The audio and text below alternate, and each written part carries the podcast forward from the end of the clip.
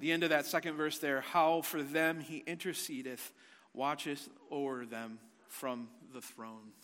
Again, we'll, we'll be learning, we'll be reading about that in just a moment as, as we now turn in our Bibles to Hebrews chapter 4 for our scripture text for this morning. Hebrews chapter 4. We're going to be reading chapter 4, uh, chapter 4, verse 14 through chapter 5, verse 10. So, Hebrews chapter 4, starting at verse 14.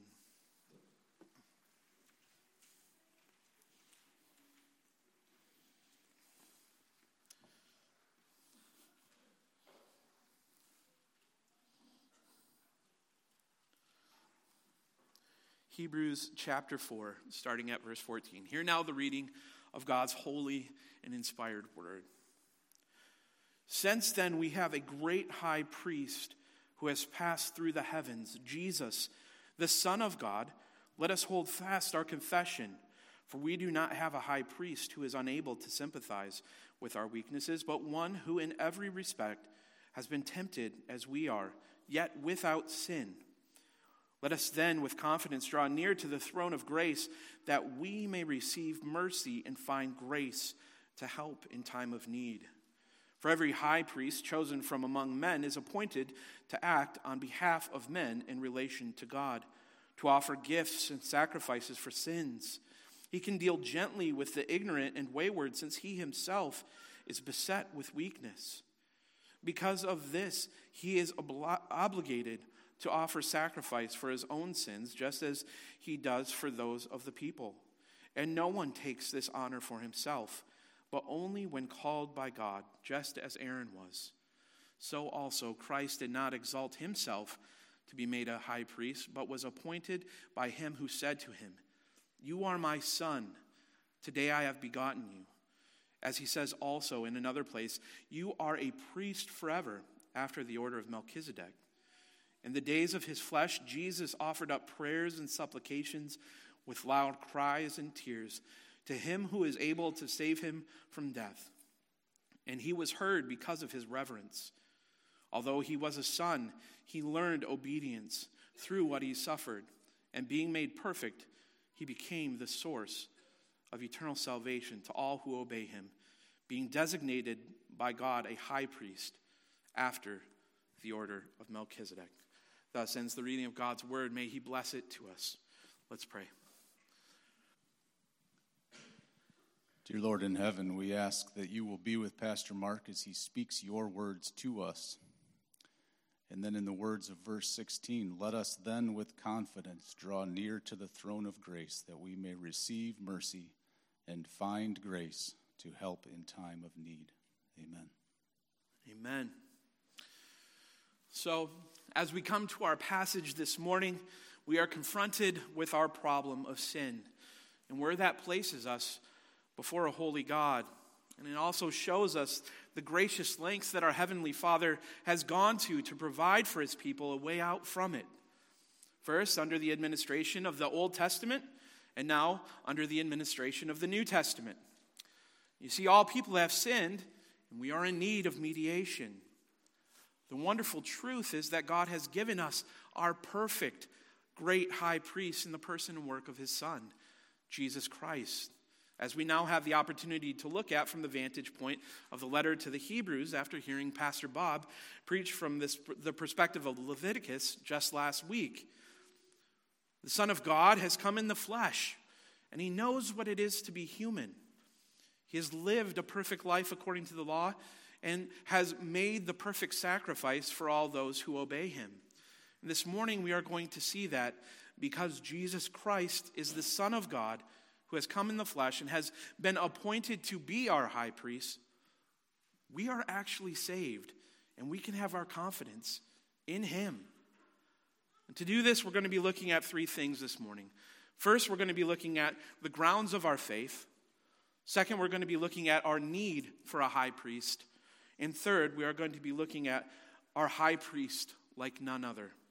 Again, that's the grounds for our faith, our need for a high priest, and third, our high priest like none other. So, with this in mind, let's get started by first taking another look at the background.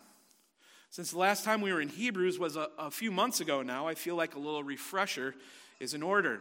So, up until this point, we have seen that God has revealed himself to us in the person and work of his Son in these last days. That Christ is better than the prophets who delivered God's word because Jesus is, in fact, God himself.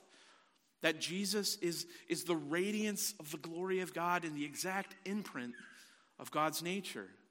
We read that he upholds the universe by the word of his power, that Jesus is above the angels, that he is our Redeemer. And we are to see that, that these struggling Hebrew believers, as well as those of us here today, are not to neglect our great salvation offered to us in Jesus Christ. In fact, we're actually supposed to pay more, much closer attention to it because if we don't, we shall drift away. The writer of this letter shows these Jewish converts that Jesus is better than Moses because Jesus is the eternally begotten Son of God, while Moses was a servant in the household of God. He was a created being whom God used. We have been told that, that we too are in the household of God if we indeed hold fast our confidence and our boasting and our hope in Christ. And finally, we see that it is only by our union with Christ that we can enter God's rest. So, this brings us to our first point this morning the grounds of our faith. So, the writer of the letter to the Hebrews presents us with, with the grounds of our faith here in these last three verses of chapter 4. And then he's going to unpack their significance later in chapter 5.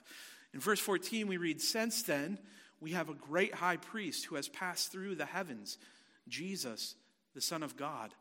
Let us hold fast our confession. Now, think about all that's packed into this one verse. The writer is essentially summing up all uh, what we have just covered in our recap of the letter up into this one pithy little statement. We see that Jesus is not just any high priest, but he is our great high priest. That is to say, Jesus Christ is on a completely different level. He, he's better. And, and why is Jesus Christ as our high priest on this other level? Because he has passed through the heavens. His mediation is so much better than the Aaronic priesthood uh, that, that we have been reading about uh, in, in Leviticus with Pastor Bob, because Jesus Christ is from heaven himself. Jesus Christ is, is the co eternal, eternally begotten Son of God. He's the second person of the Trinity. And his ministry of mediation is now in heaven at the right hand of God the Father. This is why we are told to, to hold fast to our confession that Christ is the Son of God, come to save and redeem his people from their sins. As we continue, we read in verse 15 For we do not have a high priest who is unable to sympathize with our weaknesses, but one who in every respect has been tempted as we are, yet without sin. So, so we do not serve some, some impersonal deity here, but one who intimately knows us because he is one of us. This, this is the importance of the incarnation that we spoke of during this past Advent series. Jesus Christ, our great high priest, carries out his duty of mediation as the one who has been tempted like us in every way. Jesus ha- has endured the temptations of Satan after fasting those 40 days and 40 nights out in the wilderness. At the Mount of Olives, sweating drops of blood, he said, Father, if you are willing, remove this cup from me. Nevertheless, not my will, but yours be done. And he was mocked by the, the chief priests and the teachers of the law and the elders as, as he paid for our sins upon that cross. The only difference being that, that all of this temptation was without sin. That's a major point. But, but Christ knows what it is to live in this world. Christ was tempted, yet he did not sin, allowing him to be our truly righteous, perfect high priest according to the law of God. And this is why we can have confidence in him and the mediation, his, his representing the needs of the people of God uh, uh, before God as one of them. And, he, he provides this for his people. This, this is why the author of this letter can say in verse 16, as Brother Nick just read, let us then with confidence draw near to the throne of grace It is because Jesus Christ is from heaven, because he is the Son of God, because he has been born of a woman under the law, because he knows us in our temptations, and because he is sinless, that we can confidently approach the throne of grace. That, that, that we can come to King Jesus, who sits at the right hand of God the Father, asking him, who has been given all authority in heaven and on earth, to intercede, to mediate on our behalf as our great high priest. And why do we come to this throne of grace? That we may receive mercy and find grace to help in time of need. That we may receive forgiveness for the sins that we have committed and, be given grace to, to, to live faithfully in the future by the power of the Holy Spirit. It says one theologian says in his commentary on the passage, the sinner who comes to the throne of grace in repentance and faith indeed finds the forgiving grace of Jesus.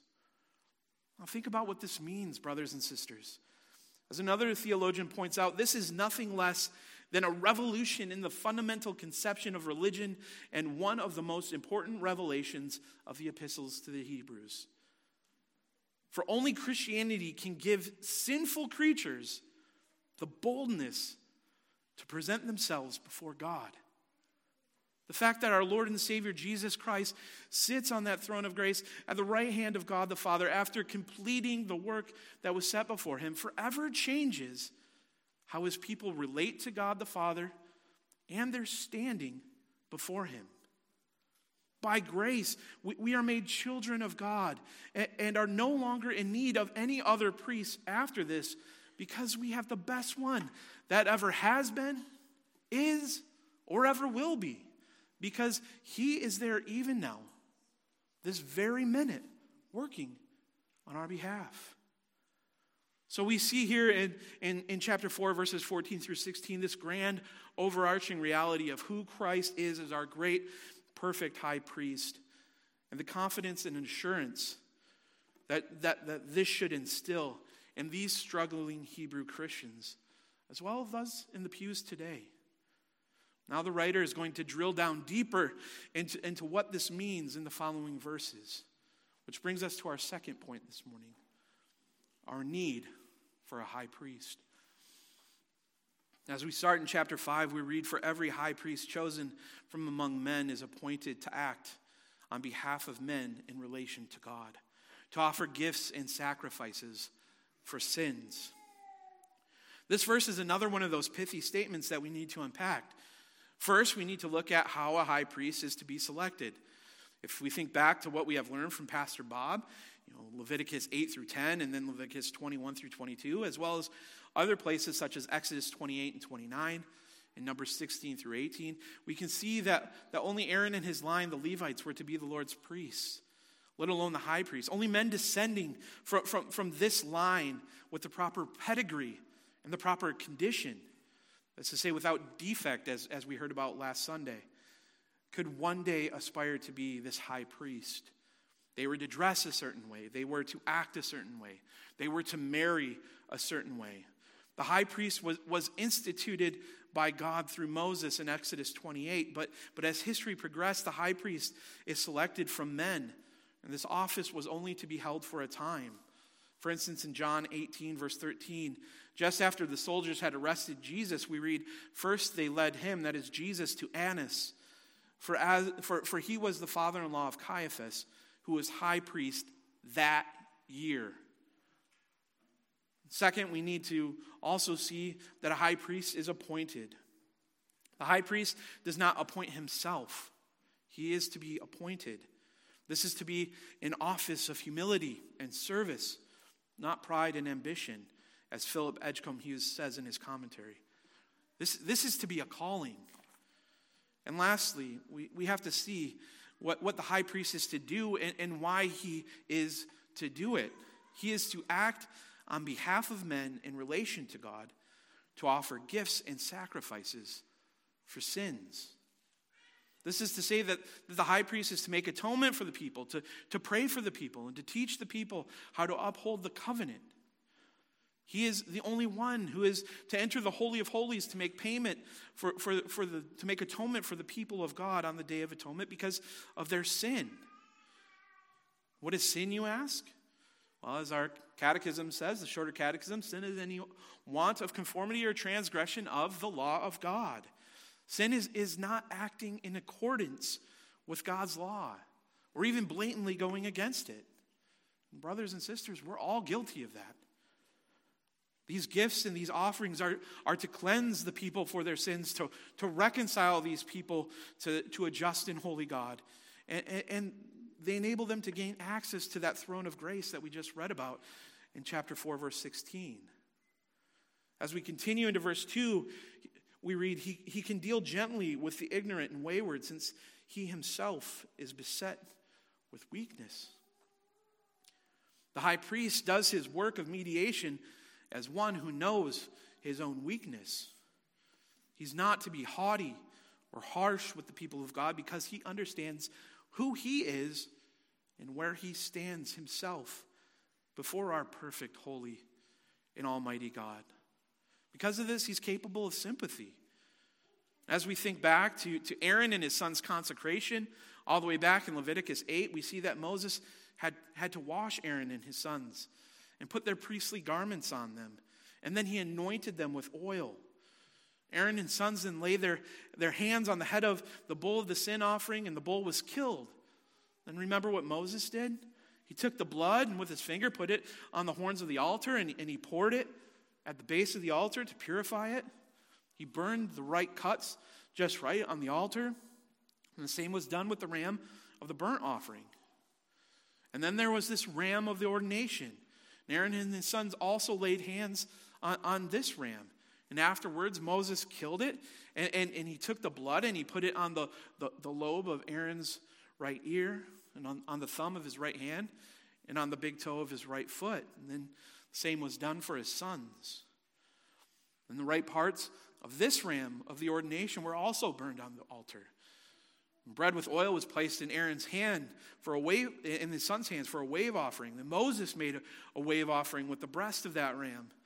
And they too were burned on that altar. And then finally, Moses took some anointing oil and, and some blood from the altar and he sprinkled it on the garments of Aaron and his sons.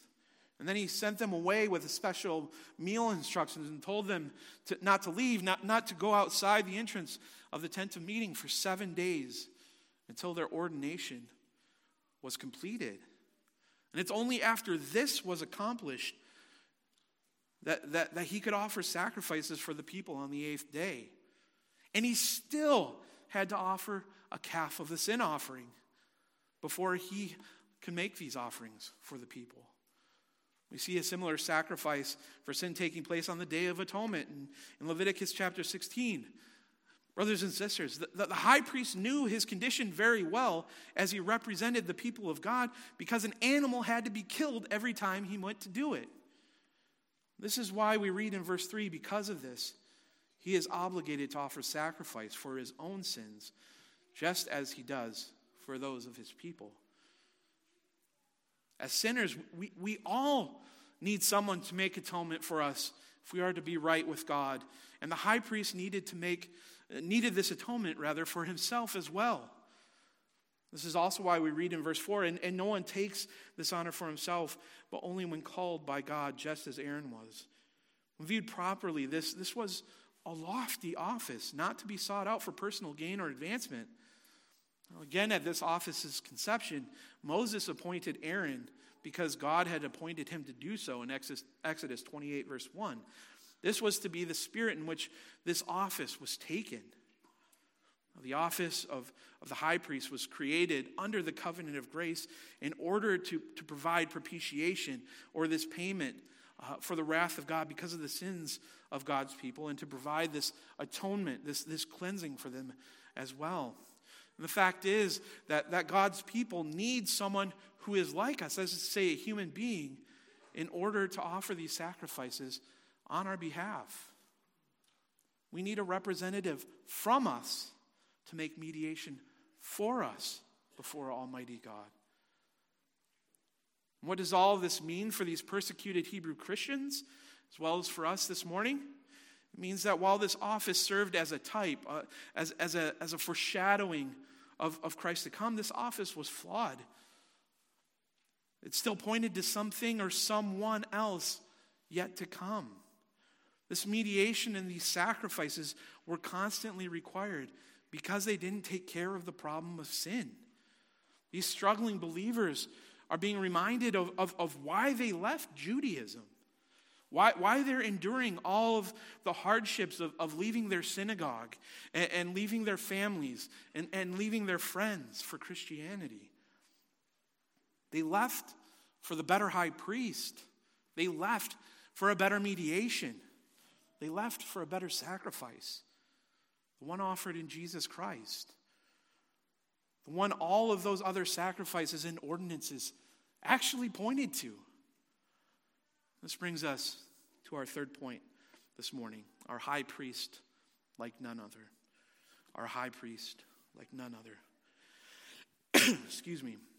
So, up until this point, now we have covered who Jesus is as well as where he is from, that he is one who can sympathize with us in our weaknesses in order that we may hold fast to our confession in times of hardship and boldly approach our Heavenly Father with confidence because of Christ's high priestly office. And we have also looked at who the high priest was in the Old Testament. It is with these two things in mind now that we see who Christ is as our great and perfect high priest. We read in verse 5 So also Christ did not exalt himself to be made a high priest, but was appointed by him who said, You are my son, today I have begotten you. This is now the second time that our writer to the Hebrews has quoted this verse from Psalm 2, the first being in chapter 1, verse 5. And in it we see that Jesus Christ, our great high priest, was also appointed by God, like Aaron. But, but Jesus receives this office as the eternally begotten Son of God, who has come in the flesh as one like us to provide a better mediation for us. We continue, as He that is God the Father also says in another place, You are a priest forever after the order of Melchizedek. Now, this quote from, from Psalm 110, verse 4, that we sung about earlier, shows that unlike Aaron, Jesus' priesthood is forever. Jesus Christ isn't limited to a year or a lifetime, for that matter, because he has conquered the grave and is at the right hand of God the Father this very moment. As we go on reading, we see in, in the days of his flesh, Jesus offered up prayers and supplication with loud cries and tears to him who was able to save him from death. And he was heard because of his reverence. The days of his flesh here is referring to Christ's earthly life and ministry, not, not a loss of a material body. For, for Christ is in heaven at the right hand of the Father as one who is, who is like a still Yet he is in his glorified body, a body that, that we too will one day be given at the last day. And, and during his earthly ministry, we see in the gospel accounts that Jesus Christ was tempted as we were tempted. He felt pain as we feel pain. And he knew life as we know life, though without sin, as we covered earlier. Because of this, we can learn from Christ's example in this verse. John Calvin, in his commentary on this verse, puts it this way Whenever our evils press upon us and overwhelm us, we may call to mind the Son of God who labored under the same. And since he has gone before us, there is no reason for us to faint. We are at the same time reminded that deliverance from evils can be found from no other but from God alone. And what better guidance can we have as to prayer than the example of Christ? He betook himself immediately to the Father. His tears and crying recommend to us ardor and earnestness in prayer. For we ought not to pray to God formally, but with ardent desires. Jesus Christ shows us where to go with our prayers and supplications, even when we're at the end of ourselves, and how we are to do it. We're to do it with reverence. We are, we are to come before the throne of grace, That throne of grace that we can confidently approach now because of what Jesus has accomplished, that we read about in chapter 4, verse 16, as those who have nowhere else to turn, and as those appealing to the only one who is truly sovereign over all of creation, God Himself. We must surrender to God alone. Not only did Christ teach us who to pray to and, and how to pray, but we also see that He taught us how to submit to and how to obey Almighty God in His earthly ministry in the following verse. Even though Jesus Christ is the eternally begotten Son of God, the second person of the Trinity, he humbles himself and, and, and, he lives that perfect life according to the law, the life that we were meant to live ourselves, which is why we see that Jesus Christ is made perfect in his suffering, as we've already read about in chapter 2, verse 10 of Hebrews. And because of this, he is the source of eternal salvation for all those who obey him. Jesus Christ is the high priest that doesn't need atonement for himself because he is the only high priest who was ever sinless. And being our sinless and perfect and great high priest who has conquered the grave, we no longer have need for any other priest to ever make mediation on our behalf, much to the dismay of the Roman Catholic Church. Because being designated by God a high priest after the order of Melchizedek is significant because it is a never ending priesthood, as we will, Lord willing, see when we get to chapter 7 of the book of Hebrews. So, what does all this mean for us today, Little Farms? It means that we can trust our perfect great high priest, Jesus Christ. It means that, that we don't have to worry about our salvation because we serve the greater high priest who mediates a better covenant and who provides a better sacrifice. It means that we can therefore hold fast our confession, as we read about in chapter 4, verse 14. And it means that we can draw near to the throne of grace that we may receive mercy and find grace to help in the time of need, as we read about in chapter 4, verse 16. Because, brothers and sisters, our salvation is built on the high priestly work of Jesus Christ and nothing that we can do in and of ourselves. It's already been done. Because Jesus Christ is the only high priest we will ever need. Because he is perfect, and, and, because he has stood in our place on the cross, and, because he has conquered the grave, and because he is at the right hand of God the Father, mediating, and interceding for us this very moment, he is our source of eternal salvation. We also have the comfort of knowing that, that Christ fulfills this office as one who knows our frame and, and who has experienced uh, the hardships of this life. He fulfills his office as one of us. We do not have a high priest who cannot sympathize with us. He, he knows where you're at, he knows how you feel. He shows you how to come to the Father with all of it, and he has opened the way for you to do it. I don't know where all of you are, are, are at or what you're dealing with right now, be it a hurting marriage or a wayward child or, or a debilitating addiction or a terrible prognosis. But we have a Savior who understands all of it and who invites you to bring your prayers and supplications to the throne of grace in order to receive mercy and to find grace to help in your time of need. This is why we are to obey him. This is why we are to devote ourselves to Him. This is why we're here worshiping Him here at Little Farms on Sunday morning. This is why these struggling Hebrew Christians were to endure all the hardships of, of leaving a religion and a community in a constant cycle of, of, of bloody payment. And this is why we're called to leave behind the unbiblical demands of this world as well. Because the source of our eternal salvation is Jesus Christ. And what are those things compared to, to eternity? So let us all seek to live lives of obedience unto Jesus Christ. For we know that those who love him keep his commandments. Let us live lives of obedience out, out of gratitude for the grace that has been shown to us by our great and perfect high priest. May God grant it. Amen. Let's pray. Father in heaven, we praise you for our great high priest, Jesus Christ our Lord, your eternally begotten Son who has passed through the heavens. We thank you that, that he took on our flesh, that he stood in our place, and that he mediates for us even now at your right hand. We praise you for his sympathy and his care. Please forgive us for our times of doubt and when we fail to hold fast our confession. Please grant us clarity in who Christ is and what he has done for his people by your Spirit. Help us to read of the glorious riches of the gospel day in and day out, and help us to share this good news with those around us. Help us to be faithful. We ask this all in Jesus' name. And all God's people said, Amen.